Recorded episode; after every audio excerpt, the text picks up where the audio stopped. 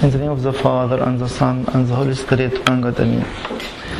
Today, as uh, the whole world, or at least the country here, celebrating the feast of love or the Valentine, I would like to share with you one verse from each reading to show us how we can appreciate the divine love of our Heavenly Father. The, the Bible says in John chapter 16 and verse 27 For the Father Himself loves you. But this love should be an active and living love to receive it and to be able to commu- commu- communicate with others. So our reading today was from 1 Corinthians chapter 5, verse 11 till 6, verse 11. And when we look at the readings, it, it, as if it's, it's telling us love starts with repentance. And then St. Paul was warning us. He's telling us, Do you not know that the unrighteous will not inherit the kingdom of God? Don't be deceived. So if we, we have such love, of, if we say that we are receiving such love from God the Father, He's telling us first of all you need to repent. Love is pushing us to reconcile with the head, with Christ Himself, and to reconcile with the members of the body and everyone in this body. And again, if I'm not seeking this repentance, He's saying again, do not be deceived. If I feel that God is good and God is love, it's true. But He doesn't accept our unrighteousness. Again, don't do you not know that the unrighteous will not inherit the kingdom of God? Not be deceived. Neither fornicator, nor idolater, nor adulteress, and a big list is going to inherit the eternal the kingdom of God. And then he is encouraging us. It doesn't matter what we have done in the past. There is always hope in Christ. Verse 11, and such were some of you, but you were washed, but you were sanctified, but you were justified in the name of the Lord Jesus and by the Spirit of our God. He's telling us still the repentance is considered by most of the church fathers as second baptism. You were washed, were sanctified, justified in the name of the Lord Jesus Christ and by the Spirit of God. So first of all, love or in the feast of love, we need to seek repentance. Then St. Peter in 2 Peter chapter 3, the last few verses of the epistle was our reading today.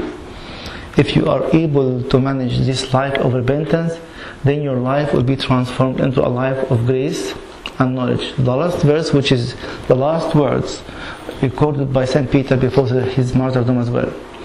But grow in the grace, which means if there is a hindrance of growing in the grace, it means I need to repent. I need to reconsider my repentance, revisit and re-examine myself. But grow in the grace and knowledge of our Lord and Savior Jesus Christ. To Him be the glory both now and forever. Amen. So the life of repentance will lead to a life, life full of grace, and as the Lord Himself said in John 1, it's a, a grace above grace. And here He's telling us a knowledge of our Lord and Savior Jesus Christ. Again, if we are in such love with our Heavenly Father, when we seek repentance, we'll see that the grace is flowing more and more in our life. And this knowledge becomes part of our life. It's not to know about Him rather than to know Him in person. Then the book of Acts is telling us if you see the love of your Heavenly Father and you choose to repent, and this leads you to grow in grace and knowledge, it means you are going to surrender to Him. When the Lord met St. Paul at the gate of Damascus, St. Paul was telling him, What do you want me to do? In many occasions, we feel that we are living a life of repentance and are growing in the grace and the knowledge of our Lord, but still I am following my own desires, following my own ideas. But here He's telling us, What do you want me to do? If we choose to enjoy the fullness of His love, we'll find ourselves surrendering more and more. And surrendering is not only to the Lord, because there is direct obedience to the Lord, and there is also indirect obedience when He is giving us certain commandments to govern our relationship with each other.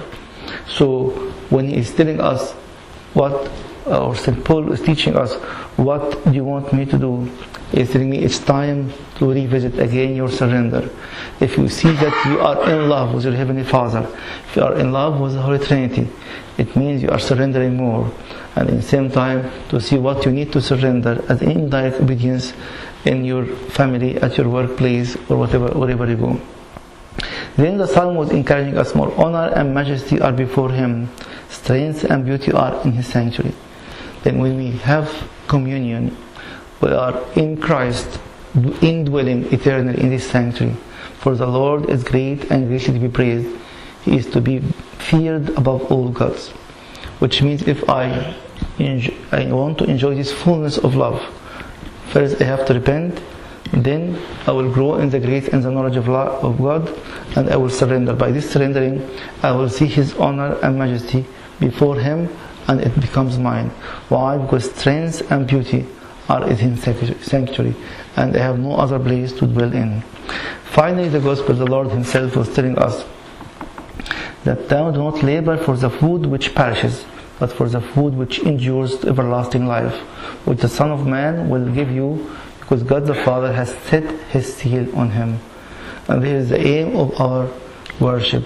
Is in the end of the liturgy, we have the communion to have this food which endures for everlasting life.